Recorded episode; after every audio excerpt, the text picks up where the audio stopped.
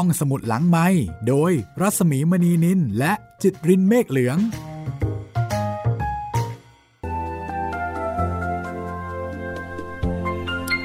เสรีภาพเป็นสิ่งที่ใครๆ ล้วนปรารถนานะคะ ชีวิตที่มีเสรีภาพอยู่แล้วก็อาจจะไม่เห็นคุณค่าของเสรีภาพ แต่ตราบใดที่เราไม่มีมัน เมื่อนั้นล่ะค่ะ มันก็จะเป็นสิ่งที่สำคัญที่สุดที่มนุษย์เราใฝ่ฝันถึง ตอนรับคุณผู้ฟังเข้าสู่รายการห้องสมุดหลังใหม่นะคะ ห้องสมุดที่คุณสามารถจะฟังเรื่องราวดีๆ จากหนังสือดีๆ ได้ ทางสื่อเสียง วันนี้เป็นตอนที่สองนะคะ ของวรรณกรรมคลาสสิกระดับโลกกระท่อมน้อยของลุงทอม ซึ่งแปลมาจากภาษาอังกฤษว่า Uncle Tom's Cabin ผลงานของ Harriet Beecher Stowe ถ่ายทอดเป็นภาษาไทยโดยอสนิทวงศ์ค่ะ สำนักพิมพ์ทับหนังสือจัดพิมพ์ เป็นหนังสือเล่มหนาปกแข็งร่วม 600 หน้านะคะ แล้วก็ตีพิมพ์ครั้งล่าสุด ซึ่งเป็นครั้งที่ 9 เมื่อเดือนสิงหาคมที่ผ่านมานี่เองค่ะ เป็นวรรณกรรมระดับโลก ที่หลายคนอาจจะคิดว่าเป็นวรรณกรรมเยาวชน เพราะว่าตั้งชื่อเรียบง่าย แล้วก็น่ารักกระท่อมน้อยของลุงทอม แต่จริงๆแล้ววรรณกรรมเรื่องนี้มีพลังอันยิ่งใหญ่ ราะว่าเป็นวรรณกรรมที่ว่ากันว่า เป็นจุดเริ่มต้นทางความคิดที่ก่อให้เกิดมหาสงครามกลางเมืองของสหรัฐอเมริกานะคะ เป็นสงครามความขัดแย้งอันเนื่องมาจากการค้าทาสหลังจาก 9 ปีที่หนังสือเล่มนี้ออกมาสงครามก็เกิดขึ้น ความเดิมตอนที่แล้วนะคะ เรื่องราวเริ่มต้นกับบทสนทนาของผู้ชายสองคน คือมิสเตอร์เชลบี กับมิสเตอร์ฮาเล่ที่เป็นพ่อค้าทาสมิสเตอร์เชลบีต้องการจะขายทาสที่ชื่อลุงทอมด้วยความเสียดาย เพราะว่าลุงทอมนี่เป็นทาสผู้ซื่อสัตย์จงรักภักดี แล้วก็เป็นคนที่ไว้ใจได้ทำงานเก่งเป็นคนดี แต่ดูเหมือนว่ามิสเตอร์เชลบีนั้นต้องการเงินถังแตกค่ะมิสเตอร์ฮาเล่ต่อรองราคาแล้วก็ยื่นข้อเสนอที่จะขอซื้อแฮร์รี่ ลูกชายของเอลิซาทาสสาวที่ดูแลมิสซิสเชลบีมานาน มิสเตอร์เชลบีนั้นไม่อยากขายค่ะ เพราะรู้ว่าภรรยาไม่ยอมแน่ แต่เขาก็อยากได้เงิน แล้วก็มิสเตอร์ฮาเล่ก็เกลี้ยกล่อมต่างๆ นานา เอลิซาแอบได้ยินก็ตกใจ กังวลใจ ไปคุยกับมิสซิสเชลบีแต่มิสซิสเชลบีนั้นไม่ได้รู้เรื่องที่ว่าสามีได้ตัดสินใจที่จะขายทาสที่เธอรัก ก็บอกกับเธอว่าไม่มีทางขายแน่นอน คือมิสซิสเชลบีก็ไม่รู้นะคะสำหรับเธอเนี่ยเธอไม่ขายแน่นอน แต่ตอนนี้สามีตัดสินใจไปแล้วค่ะ เหลือแต่ว่าจะแจ้งภรรยาอย่างไร เรื่องราวจะเป็นอย่างไร ติดตามได้เลยนะคะ Uncle Tom's Cabin กระท่อมน้อยของลุงทอม ตอนที่สองค่ะ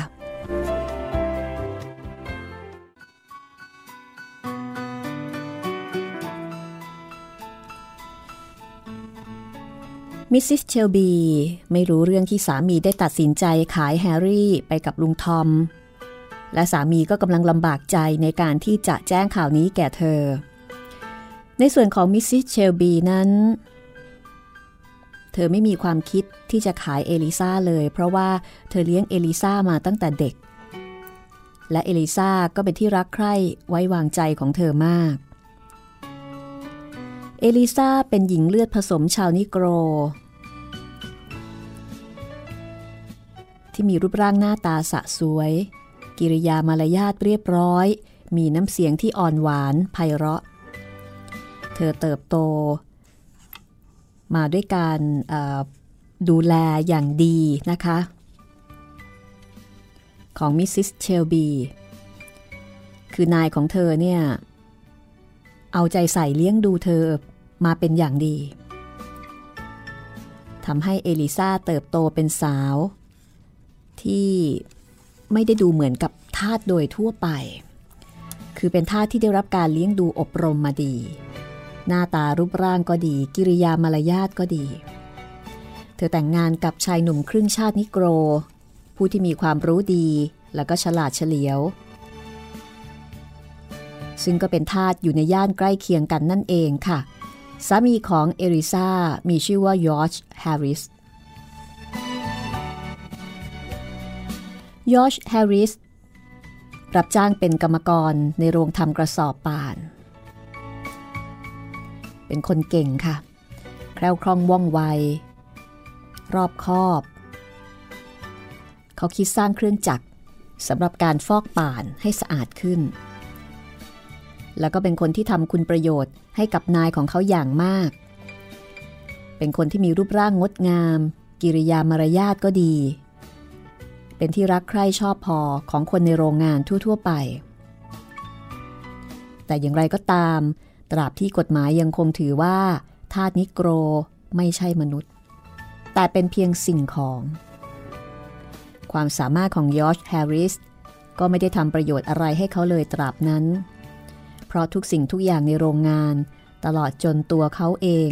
ก็ต้องตกเป็นทรัพย์สมบัติของนายผู้มีใจคับแคบ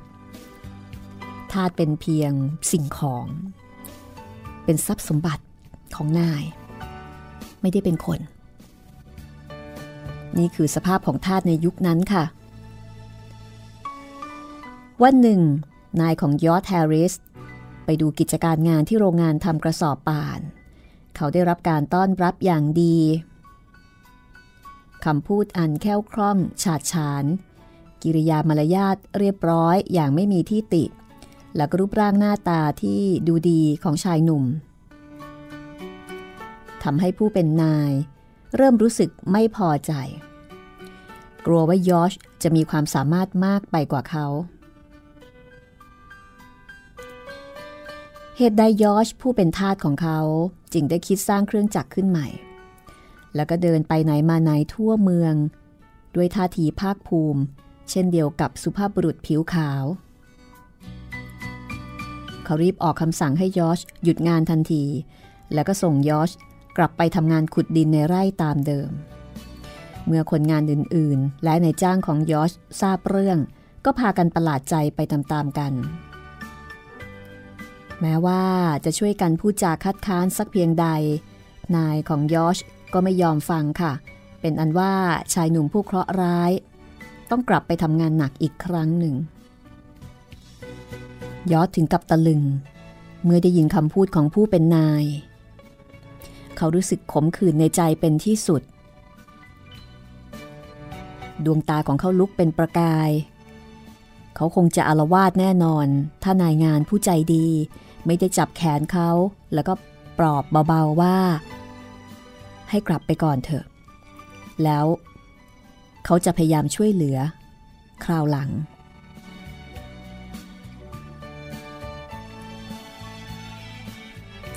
แล้วยอชก็ถูกนำตัวกลับบ้าน ต้องทำงานหนักในไร่เหมือนเดิม เขาก็พยายามอดทนทำงานโดยไม่ปริปากบน่นแต่แน่นอนนะคะว่ายอชมีความรู้สึกที่ขมขื่นในใจ แล้วก็ไม่พอใจอย่างชัดเจน เขารู้สึกว่ามนุษย์ไม่ใช่สิ่งของที่จะใช้ทำอะไรอะไรได้ตามใจชอบ ในระหว่างระยะเวลาที่เต็มไปด้วยความสุข ขณะที่จอร์ดแฮร์ริส ทำงานอยู่ที่โรงงานกระสอบนั้นเขาก็ได้เจอเจอ พบรักและก็แต่งงานกับเอริซามิสซิสเชลบีก็เห็นด้วยในการแต่งงานของหนุ่มสาวทั้งคู่ เธอพอใจที่ทาสสาวของเธอ แต่งงานกับชายหนุ่มผู้มีคุณความดีและก็ฐานะเท่าเทียมกันคือเหมาะสมกันอย่างมาก คู่บ่าวสาวได้แต่งงานกันในห้องรับแขกอันใหญ่โตโรโหฐานของมิสซิสเชลบี เธอเป็นผู้คลุม veil สีขาวสะอาด และประดับดอกส้มบนเรือนผมอันงดงามของเจ้าสาว มีแขกเรือไปชุมนุมกันในงานมากมาย ในระยะเวลาหนึ่งหรือสองปี เอริซาก็ได้พบปะสามีบ่อยๆ ไม่มีสิ่งใดที่จะทำลายความสุขของคู่สามีภรรยา นอกจากความตายของบุตรเล็กๆสองคนซึ่งเป็นที่รักของเธอมาก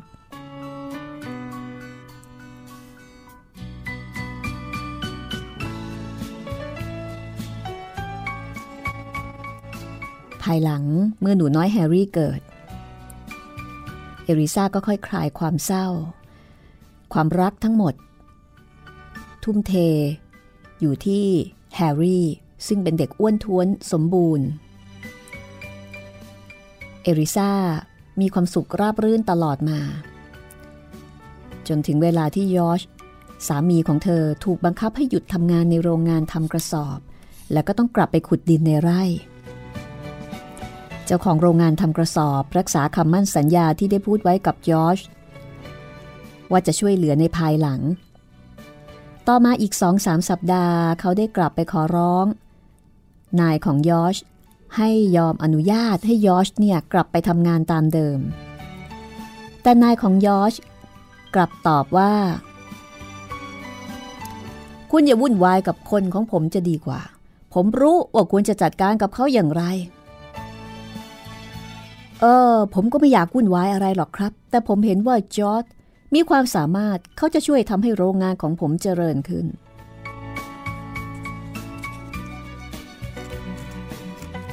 นายของยอชก็บอกว่า ผมรู้หรอกนะรู้ว่าคุณกระซิบอะไรกับเจ้าหมอนั่น เมื่อวันที่ผมไปโรงงาน คุณอย่าต้มผมเลย ไม่มีวันได้กินซะละ ยอดเป็นทาสของผม ผมอยากจะทำอะไรกับเขาก็ได้ ใครจะมาขัดขวางผมไม่ได้ทั้งนั้น นี่คือประกาศสิทธิ์ของนายของยอชนายผู้มีอำนาจเหนือชีวิตของเขา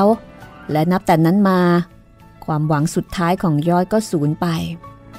ไม่มีอะไรเหลืออีกแล้ว นอกจากชีวิตที่ต้องตรากตรำทำงาน มีนายคอยกดขี่บีบบังคับ อย่างโหดร้ายทารุณอยู่ทุกเมื่อเชื่อวัน ชีวิตของทาส ผู้น่าเวทนา ทาสผู้ต้องทำงานหนักโดยไร้อิสระเสรี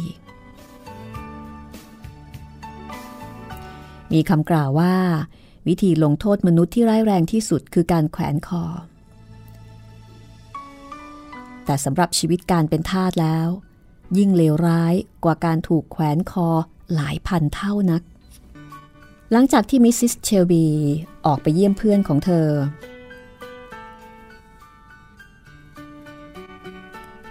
เอลิซายืนอยู่ที่ระเบียงเรือน เฝ้ามองดูรถซึ่งกำลังแล่นลับไปด้วยท่าทางเศร้าสลด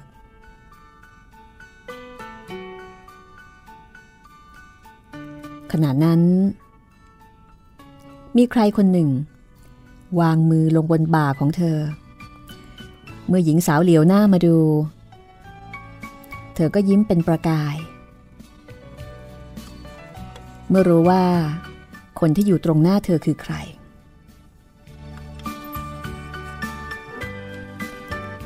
ยอดเหรอจ๊ะ แอบมาเงียบๆจนฉันตกใจ ฉันดีใจจังที่เธอมา คุณนายออกไปเยี่ยมเพื่อนบ่ายวันนี้ ไม่มีใครอยู่หรอกจ้ะ เข้ามาในห้องฉันดีกว่า เราจะได้มีเวลาพูดจากันตามสบายพูดพรางเธอก็จูงมือยอดเข้าไปในห้องเล็กๆ ซึ่งจัดเอาไว้อย่างเรียบร้อย ห้องนั้นเปิดออกสู่เฉลียง ซึ่งเธอเคยนั่งเย็บผ้า ที่นั่นอยู่ใกล้พอที่เธอจะได้ยินเสียงนายหญิงเรียกใช้ได้โดยง่าย เอริซาดีใจมากที่สามีมาเยี่ยม แต่ก็สังเกตว่าวันนี้สามีดูท่าทางไม่ค่อยสบาย ไม่ยิ้มแย้มแจ่มใส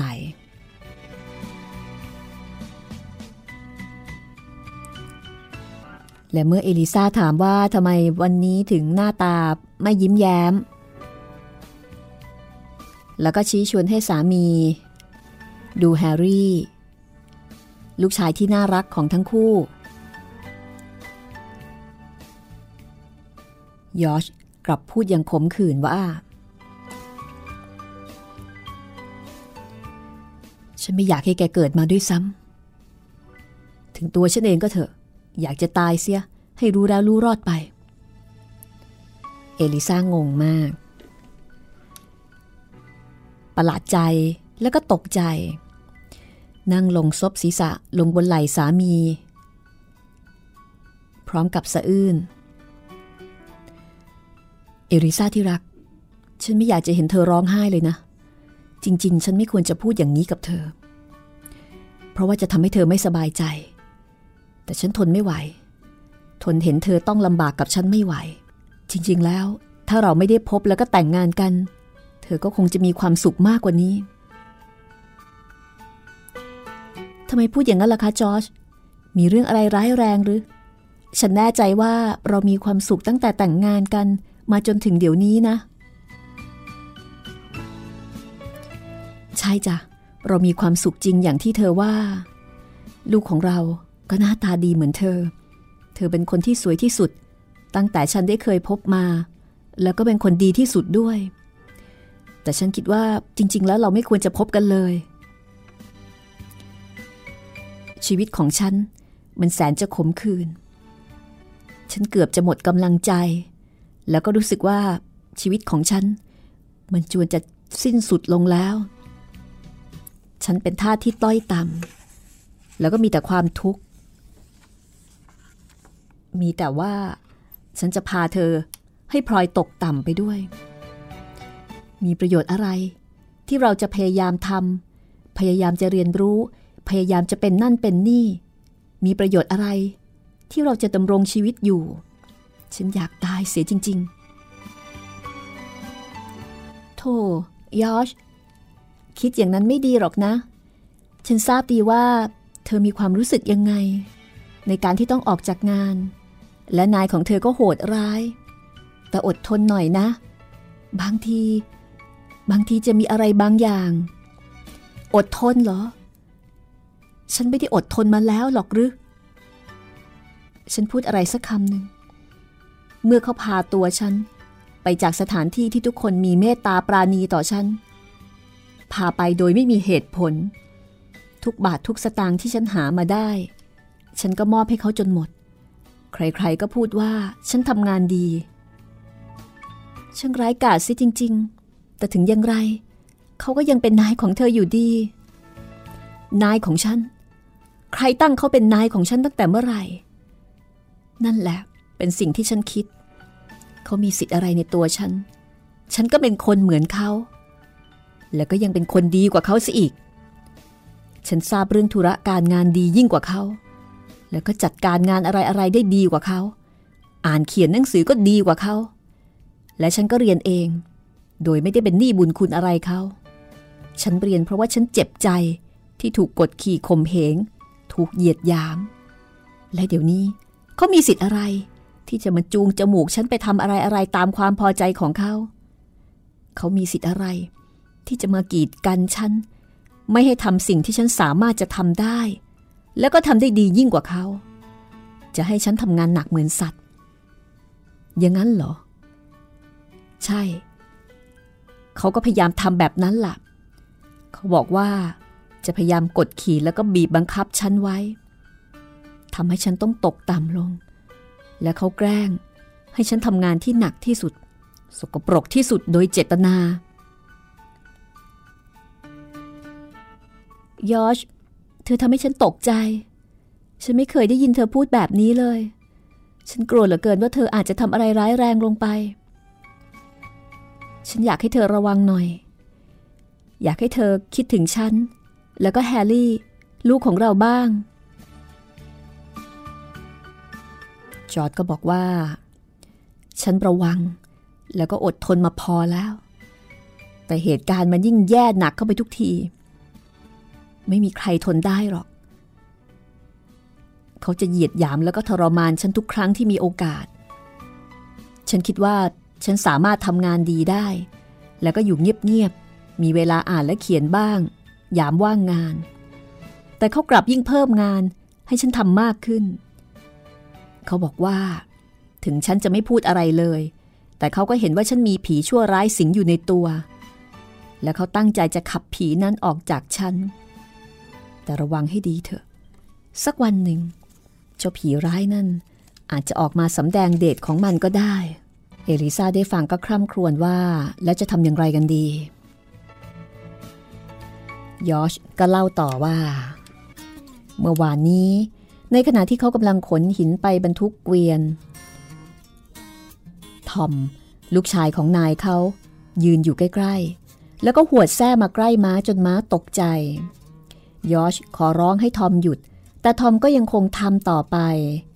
ยอชขอร้องอีกครั้ง คราวนี้ทอมหันมาตียอชด้วยแส้ยอชจับมือเขาไว้ แล้วเด็กนั่นก็ส่งเสียงร้องวิ่งไปฟ้องพ่อ ว่ายอชพยายามจะสู้เขา นายของยอชวิ่งมาอย่างโกรธเคือง แล้วก็บอกว่าจะต้องสั่งสอนยอชให้รู้บ้างว่าใครเป็นนาย แล้วก็มัดเขาติดกับต้นไม้ ตัดไม่เรียว ส่งให้ทอมเครียน จนกว่าจะเหนื่อย จากนั้นนายของยอชก็เคียนยอชใครตั้งเจ้าหมอนั่นเป็นนายของฉันนะ ฉันอยากจะรู้นะ ยอชมีประกายตาที่ดุดัน จนเอริซาภรรยาของเขา รู้สึกกลัวกับความโกรธแค้น ที่สามีแสดงออกมา เรื่องราวจะเป็นอย่างไรต่อไปนะคะ พักสักครู่กับชะตากรรมของยอชเอริซาค่ะ ห้องสมุดหลังไม้โดยรัสมีมณีนินและจิตรินเมฆเหลือง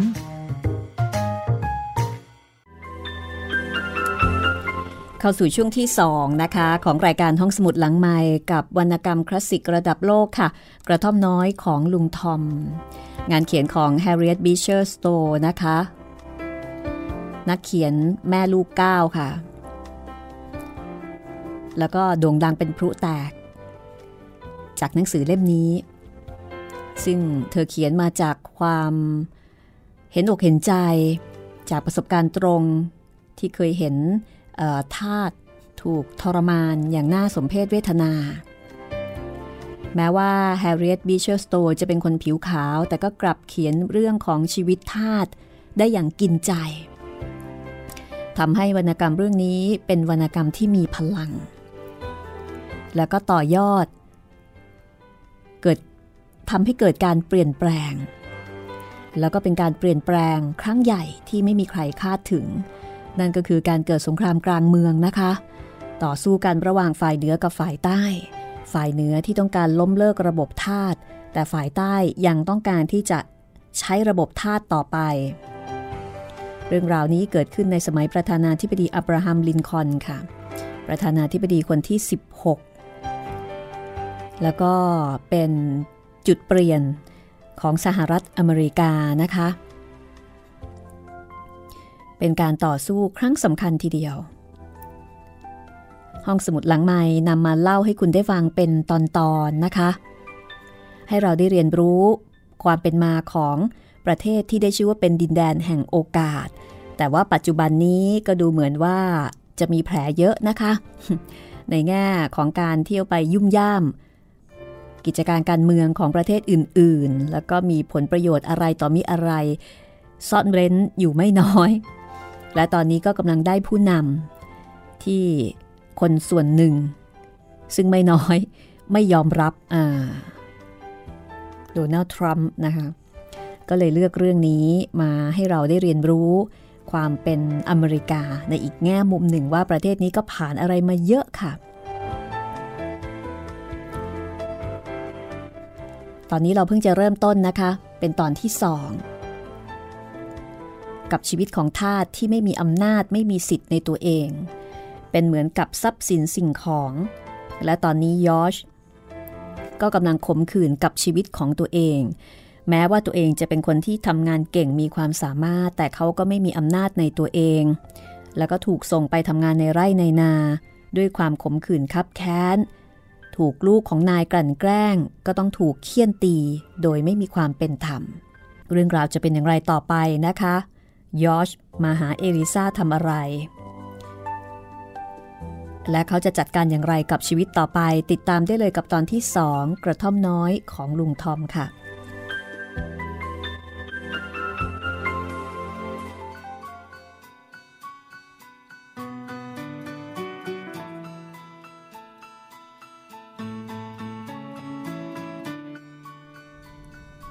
ในขณะที่ยอชตั้งคำถาม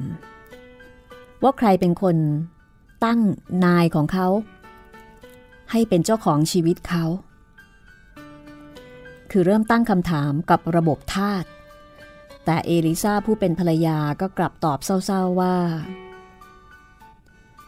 ฉันคิดว่า ฉันต้องเชื่อฟังนายผู้ชายและนายผู้หญิง ไม่อย่างนั้นก็เป็นคริสเตียนไม่ได้ยอชบอกว่าสำหรับเอลิซาแล้ว ก็ควรจะเป็นอย่างนั้น เพราะว่านายของเอลิซาเลี้ยงดูเธอเหมือนกับลูก ให้อาหาร ให้เสื้อผ้า ตามใจดูแลอบรมสั่งสอน และนี่คือสาเหตุ ที่จะทำให้เขามีสิทธิ์ในตัวเอลิซาได้ เพราะว่าเลี้ยงมา แต่ในกรณีของตัวเขายอชบอกว่า ฉันถูกเตะ ถูกตบ ถูกด่าว่า ถูกปล่อยไปตามยถากรรม และฉันจะต้องเป็นหนี้บุญคุณใครกันละ่ะ ฉันได้ใช้หนี้ของฉันหมดแล้ว ด้วยการทำงานหนักยังกษัตริย์ ฉันจะไม่ยอมทนอีกต่อไปแล้ว ยอชเอามือกำเรียกว่ากำมือแน่นเหมือนแสดงความไม่พอใจอย่างรุนแรง สีหน้าบึ้งตึง เต็มไปด้วยความกดดัน เอลิซามองเห็นท่าทางของสามีก็ตัวสั่นด้วยความกลัว เพราะว่าที่ผ่านมาเธอไม่เคยเห็นสามีอยู่ในอารมณ์แบบนี้มาก่อนเลย เธอคงจำได้นะ ว่าเธอได้ให้คาโลเจ้าหมาตัวเล็กนั่นกับฉัน มันเป็นสิ่งเดียวที่ช่วยปลอบใจฉัน ในยามที่ฉันทุกข์ยาก ตอนกลางคืนมันเข้ามานอนกับฉัน ส่วนกลางวันก็ตามไปไหนมาไหนด้วยกันเสมอ วันก่อน ฉันเอาเศษอาหาร ที่เก็บได้ข้างประตูครัวให้เจ้าคาโลกิน พอดีนายมาเห็นเข้า ก็เอตโรว่าฉันเอาอาหารของเขามาเลี้ยงหมา เขาบอกว่าเขาไม่ยอมให้พวกนิโกรเลี้ยงหมา แล้วก็สั่งให้ฉัน เอาหินผูกคอมัน พาไปถ่วงน้ำซะ อะไรกันนะยอช เธอคงไม่ทำอย่างนั้นใช่ไหม ฉันน่ะเลยจะทำ ฉันไม่ใจร้ายแบบนั้นหรอก แต่นายฉันจับมันไปถ่วงน้ำ นายและเจ้าทอม ลูกชายของนาย เอาหินคว้างหมาที่กำลังจะจมน้ำตาย น่าสงสารที่สุด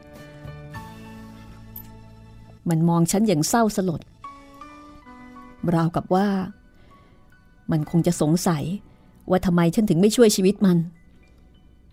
และฉันเองก็ต้องถูกเคี่ยน เพราะไม่ยอมเอาหมาไปถ่วงน้ำเอง แต่ก็ไม่เป็นไร นายจะต้องรู้ว่าการเคี่ยนตีน่ะ มันทำให้ฉันสิ้นพยศไม่ได้หรอกนะ สักวัน ถ้าเขาไม่ระวังให้ดีแล้วก็ คอยดูเถอะ ฉันจะต้องหาโอกาสตอบแทนเขาให้ได้ เธอจะทำอะไรยอช อย่าทำสิ่งที่ชั่วร้ายนะ ถ้าเพียงเธอจะไว้วางใจในพระเจ้า และทำในสิ่งที่ถูกต้อง พระเจ้าก็จะทรงช่วยเธอให้พ้นทุกข์เอง แต่ฉันไม่ได้เป็นคริสเตียนเหมือนเธอนี่ ใจฉันมีแต่ความขมขื่น ฉันวางใจในพระเจ้าไม่ได้หรอกนะ ทำไมพระองค์ถึงบันดาลให้สิ่งร้ายแรงเกิดขึ้นกับเราล่ะ แต่เราต้องมีความเชื่อ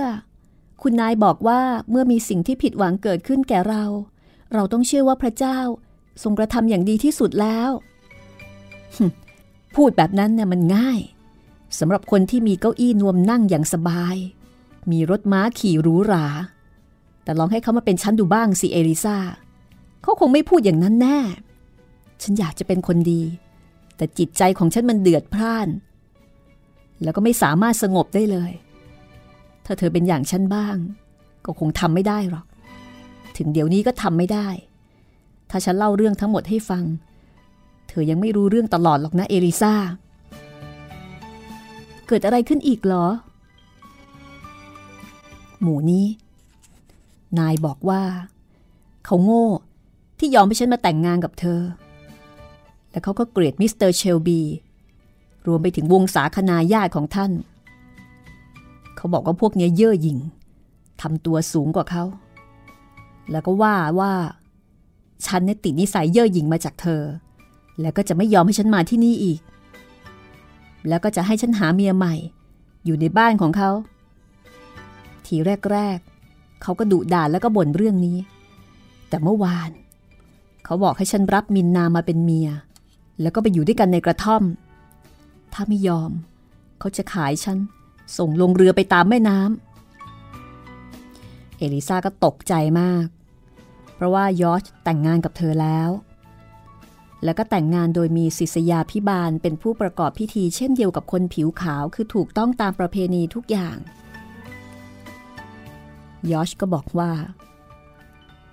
แต่เธอไม่รู้หรือไง ว่าพวกทาสอย่างเราแต่งงานไม่ได้ ในประเทศนี้ไม่มีกฎหมายเกี่ยวกับเรื่องนี้ ฉันไม่สามารถจะถือสิทธิ์ว่าเธอเป็นภรรยาฉัน ทนายเขาต้องการแยกเราจากกัน ฉันถึงได้บอกเธอไง ว่าฉันไม่พบเธอซะเลย มันก็น่าจะดี ลูกที่น่าสงสารของเรา จะได้ไม่ต้องเกิดมา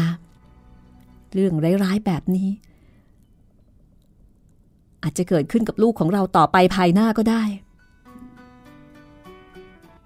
แต่นายของฉันใจดีเหลือเกินนะใช่ แต่ใครจะรู้ ลูกเราอาจจะตายก็ได้ หรือว่าอาจจะถูกขายให้ใครๆ เราจะชื่นอกชื่นใจทำไมกัน กับการที่ลูกของเราหน้าตาสะสวยน่ารัก คล่องแคล่วว่องไวฉลาดเฉลียว ฉันจะบอกให้นะเอลิซาสักวันหนึ่ง เธอจะต้องเจอกับความทุกข์อย่างแสนสาหัส กับการที่เธอมีลูกชายหน้าตาน่ารัก ฉลาด มีคุณสมบัติที่โดดเด่น สิ่งเหล่านี้แล้วนะ ที่จะทำให้ลูกของเรามีค่าตัวแพง จนเธอไม่สามารถที่จะเก็บรักษาแกเอาไว้ได้ นี่คือชีวิตของทาสยิ่งถ้ามีลูกหน้าตาดี น่ารักฉลาด ก็ยิ่งเป็นที่ต้องการ ขายง่ายแล้วก็ได้ราคา เป็นทรัพย์สินที่มีราคาของนายจ้าง ถ้อยคำของยอชกระทบใจเอริซาอย่างแรง พาพ่อคาทาส ลอยอยู่ตรงหน้าเธอนะคะ เธอลืมคิดถึงเรื่องนี้ไปแล้ว แต่พอสามีพูด เธอก็กลับคิดถึงเรื่องนี้อีกครั้งหนึ่ง เธอหันกลับมามองยอชสามีด้วยดวงตาที่ซีดเผือด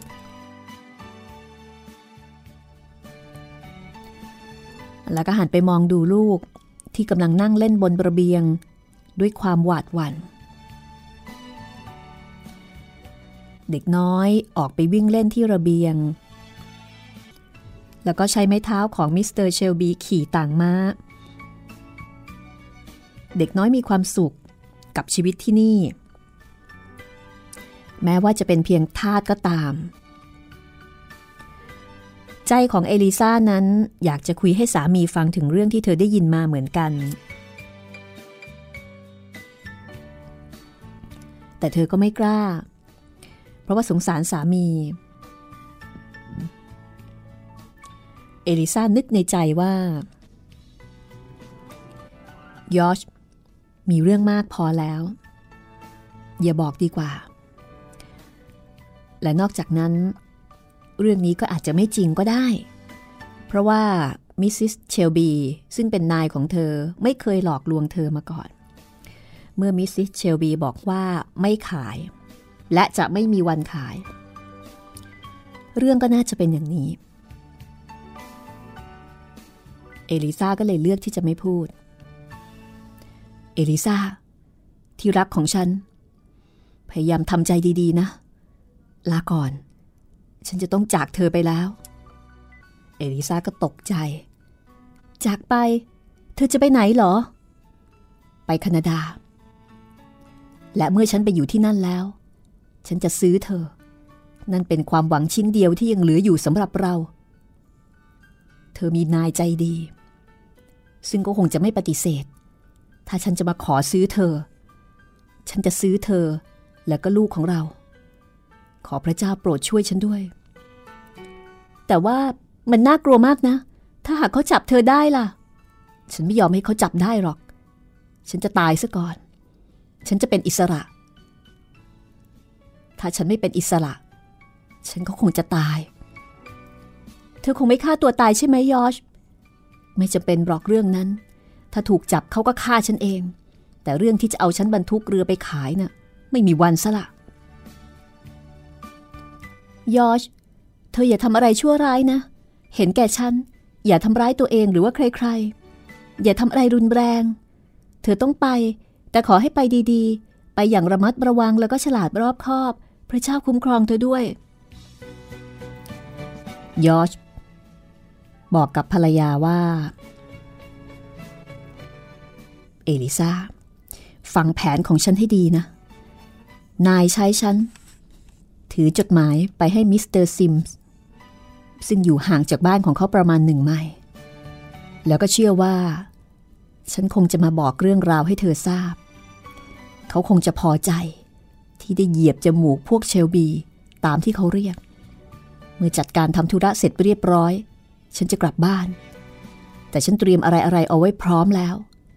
งานนี้มีคนคอยช่วยฉันด้วย ระหว่างอาทิตย์นี้นี่แหละ เธอจะได้ดินข่าว ว่าฉันอยู่ในพวกที่หนีไป อธิษฐานเพื่อฉันด้วยนะเอลิซาบางทีพระผู้เป็นเจ้า จะทรงสดับฟังคำอธิษฐานของเธอ ลาก่อนยอดรัก ยอชพูดพลางจับมือเอลิซามองเข้าไปในดวงตาของเธอ ทั้งคู่ยืนอยู่ด้วยกันอย่างเงียบๆสะอึกสะอื้นร้องไห้ ร่ำลายอย่างขมขื่นเป็นการจากกันที่มีความหวังน้อยเหลือเกิน ว่าจะได้กลับมาพบกันอีก เป็นความหวังที่เบาบาง ดุดสายใยของแมงมุม ที่อาจจะถูกทำลายให้สลายลงได้โดยง่าย แล้วสามีหนุ่มกับภรรยาสาวก็จากกันด้วยประการและชนี้ นี่ก็เป็นชีวิตของผัวเมียทาสคู่หนึ่ง ซึ่งไม่มีสิทธิ์ในชีวิตตัวเอง แล้วก็ต้องซื้อแม้กระทั่งชีวิตของลูกเมีย และตอนนี้ก็ยังไม่รู้ว่าจะมีโอกาสซื้อหรือไม่ หรือว่าจะมีโอกาสเอาตัวรอด เอาชีวิตรอดหรือไม่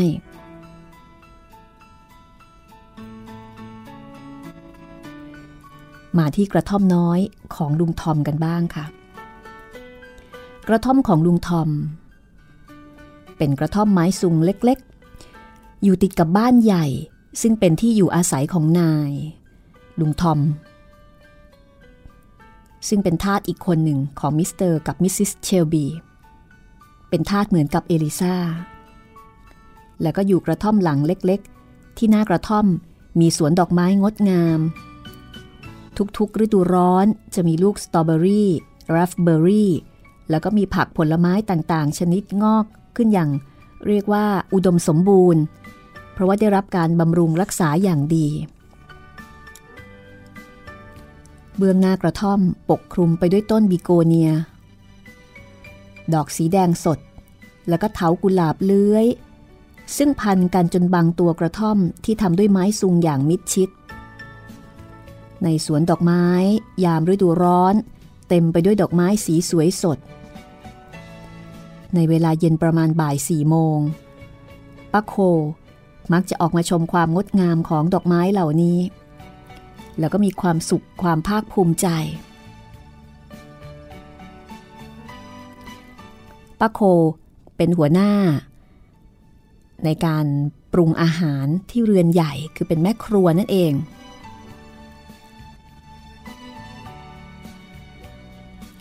เมื่อป้าโคทำงานเสร็จเรียบร้อย ล้างถ้วยล้างชามสะอาดแล้ว แกก็จะออกมาที่กระท่อมแสนสุขของแก แล้วก็เตรียมอาหารให้พ่อเท่าของแก แกก็จะยืนอยู่ข้างเตาไฟ ทอดอะไรต่อมิอะไรในกระทะเสียงดังแชร์แชร์แล้วก็เปิดฝาหม้อซึ่งส่งกลิ่นหอมน่ากิน ดวงหน้าของป้าโคกลมและดำเป็นมัน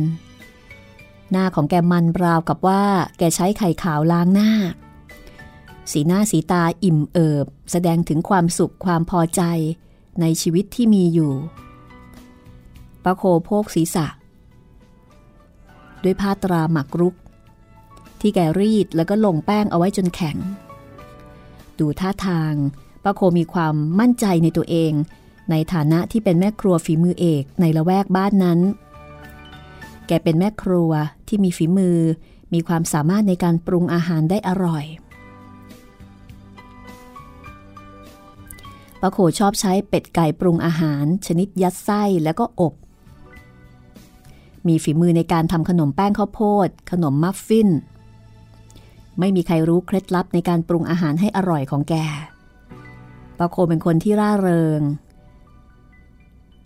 แล้วก็มักจะหัวเราะอย่างอารมณ์ดี เมื่อเห็นใครๆ พยายามที่จะทำอาหารและขนมให้อร่อยเหมือนแก แต่ก็ทำไม่ได้ เวลาที่มีแขกมาพักที่เรือนใหญ่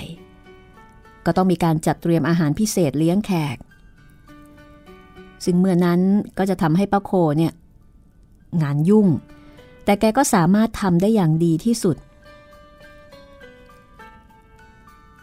ไม่มีภาพใดที่น่าชื่นชมสำหรับป้าโค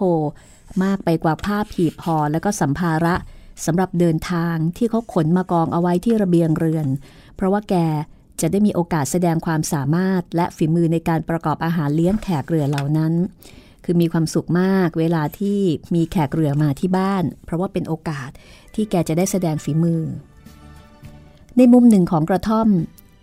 มีเตียง ปูเอาไว้ อย่างเรียบร้อยด้วยผ้าขาวสะอาด ข้างๆเตียงมีพรมผืนหนึ่ง ซึ่งป้าโคใช้เป็นที่นอนของแก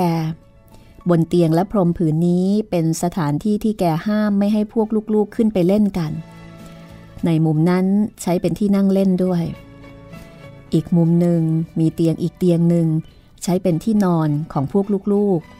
ๆฝาผนังเหนือเตาผิงประดับด้วยรูปภาพงดงามเกี่ยวกับเรื่องพระคัมภีร์ และภาพเขียนของท่านแม่ทัพวอชิงตัน ภาพนั้นวาดแล้วก็ระบายสีอย่างงดงาม จนวีและบุรุษผู้นั้นคงจะประหลาดใจอย่างแน่นอนถ้าได้มาเห็น บนมานั่งหยาบๆที่มุมห้อง มีเด็กชายร่างอ้วนล่ำ ผมหยิกตาดำเป็นมันกำลังนั่งคุมน้องคนเล็กที่กำลังจะสอนเดิน เด็กนั้นลุกขึ้น ยืนตัวเอ็นไปเอ็นมาแล้วก็ล้มทำให้ทุกคนรู้สึกขันแล้วก็หัวเราะกันอย่างมีความสุข มีโต๊ะตัวหนึ่งซึ่งมีขาโยไปเย้มา วางอยู่หน้าเตาผิง โต๊ะตัวนี้ปูผ้าเอาไว้อย่างเรียบร้อย บนโต๊ะมีถ้วยแล้วก็จานรองสีสด แล้วก็มีเครื่องใช้อื่นๆ ซึ่งแสดงให้เห็นว่าตอนนี้คงจะจวนถึงเวลารับประทานอาหารแล้ว ลุงทอมทาสที่ซื่อสัตย์และดีที่สุดของมิสเตอร์เชลบีนั่งอยู่ที่โต๊ะนี้ โดยเหตุที่ลุงทอมเป็นตัวเอกในเรื่อง ผู้เขียนจึงบรรยายรูปร่างลักษณะของลุงทอมอย่างละเอียดว่า ลุงทอมเป็นคนรูปร่างใหญ่โต ไหลกว้าง แล้วก็ลำสันแข็งแรง ผิวเนื้อดำสนิท สีหน้าค่อนข้างเคร่งขรึม แต่ซื่อสัตย์มั่นคง มีเมตตากรุณา แล้วก็มีกริยาท่าทางที่แสดงให้เห็นว่าเป็นคนที่มีความนับถือตัวเอง สง่าผ่าเผย แต่ก็อ่อนน้อมถ่อมตัว ตอนนี้ลุงทอมกำลังขมักขม้นกับการเขียนหนังสือบนกระดานชนวนที่อยู่ตรงหน้า โดยมียอชเด็กชายอายุ 13กำลังสอนให้แกเขียน เด็กคนนี้มีความรู้สึกภาคภูมิใจ ที่ได้เป็นครูสอนลุงทอม เขียนอย่างนั้นไม่ถูกหรอกนะลุงทอม เด็กชายพูดขึ้น แล้วก็รีบแก้ตัวหนังสือที่เขียนสมัยให้ถูกต้อง ลุงทอมมองนายน้อยของแกด้วยความชื่นชมแล้วก็เริ่มเขียนใหม่ด้วยความอดทน แหม คุณยอดนี่เก่งจริง ๆ นะคะ อ่านเขียนหนังสือก็เก่ง แล้วก็ออกมาอ่านบทเรียนของเธอให้เราฟังทุกวันน่าสนใจเหลือเกินป้าโคพูดขณะที่เอาซ่อมจิ้มเศษหมูแฮม มาทากระทะให้เป็นมัน แล้วก็มองยอชอย่างภาคภูมิใจป้าโคจ๋าฉันหิวเหลือเกิน ขนมในหม้อนนั่น จวนสุกหรือยังจ๊ะ เกือบสุกแล้วค่ะคุณยอด สีเหลืองน่ารับประทานเหลือเกินค่ะ เรื่องขนมแล้วก็ ไว้ใจในฝีมือของดิฉันเถอะ ถ้าได้ทำแล้วเราก็ไม่มีใครสู้ได้ วันก่อนนี้ คุณนายใช้ซอลลี่ให้ทำแทน จืดชืดแล้วก็แข็งไม่เป็นรสต้องเททิ้งเสียเปล่าๆน่าเสียดายจริง ๆ เลยค่ะ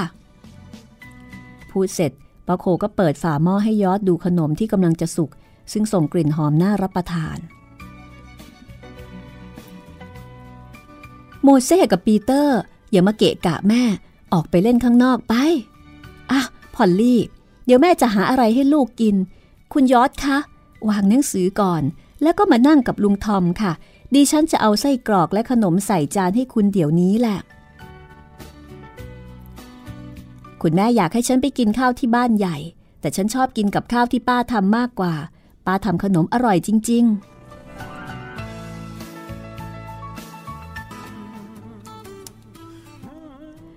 คุณชอบทานอาหารและขนมของดิฉันหรือคะคุณยอด ดิฉันเก็บขนมที่ดีที่สุดไว้ให้คุณเสมอล่ะค่ะ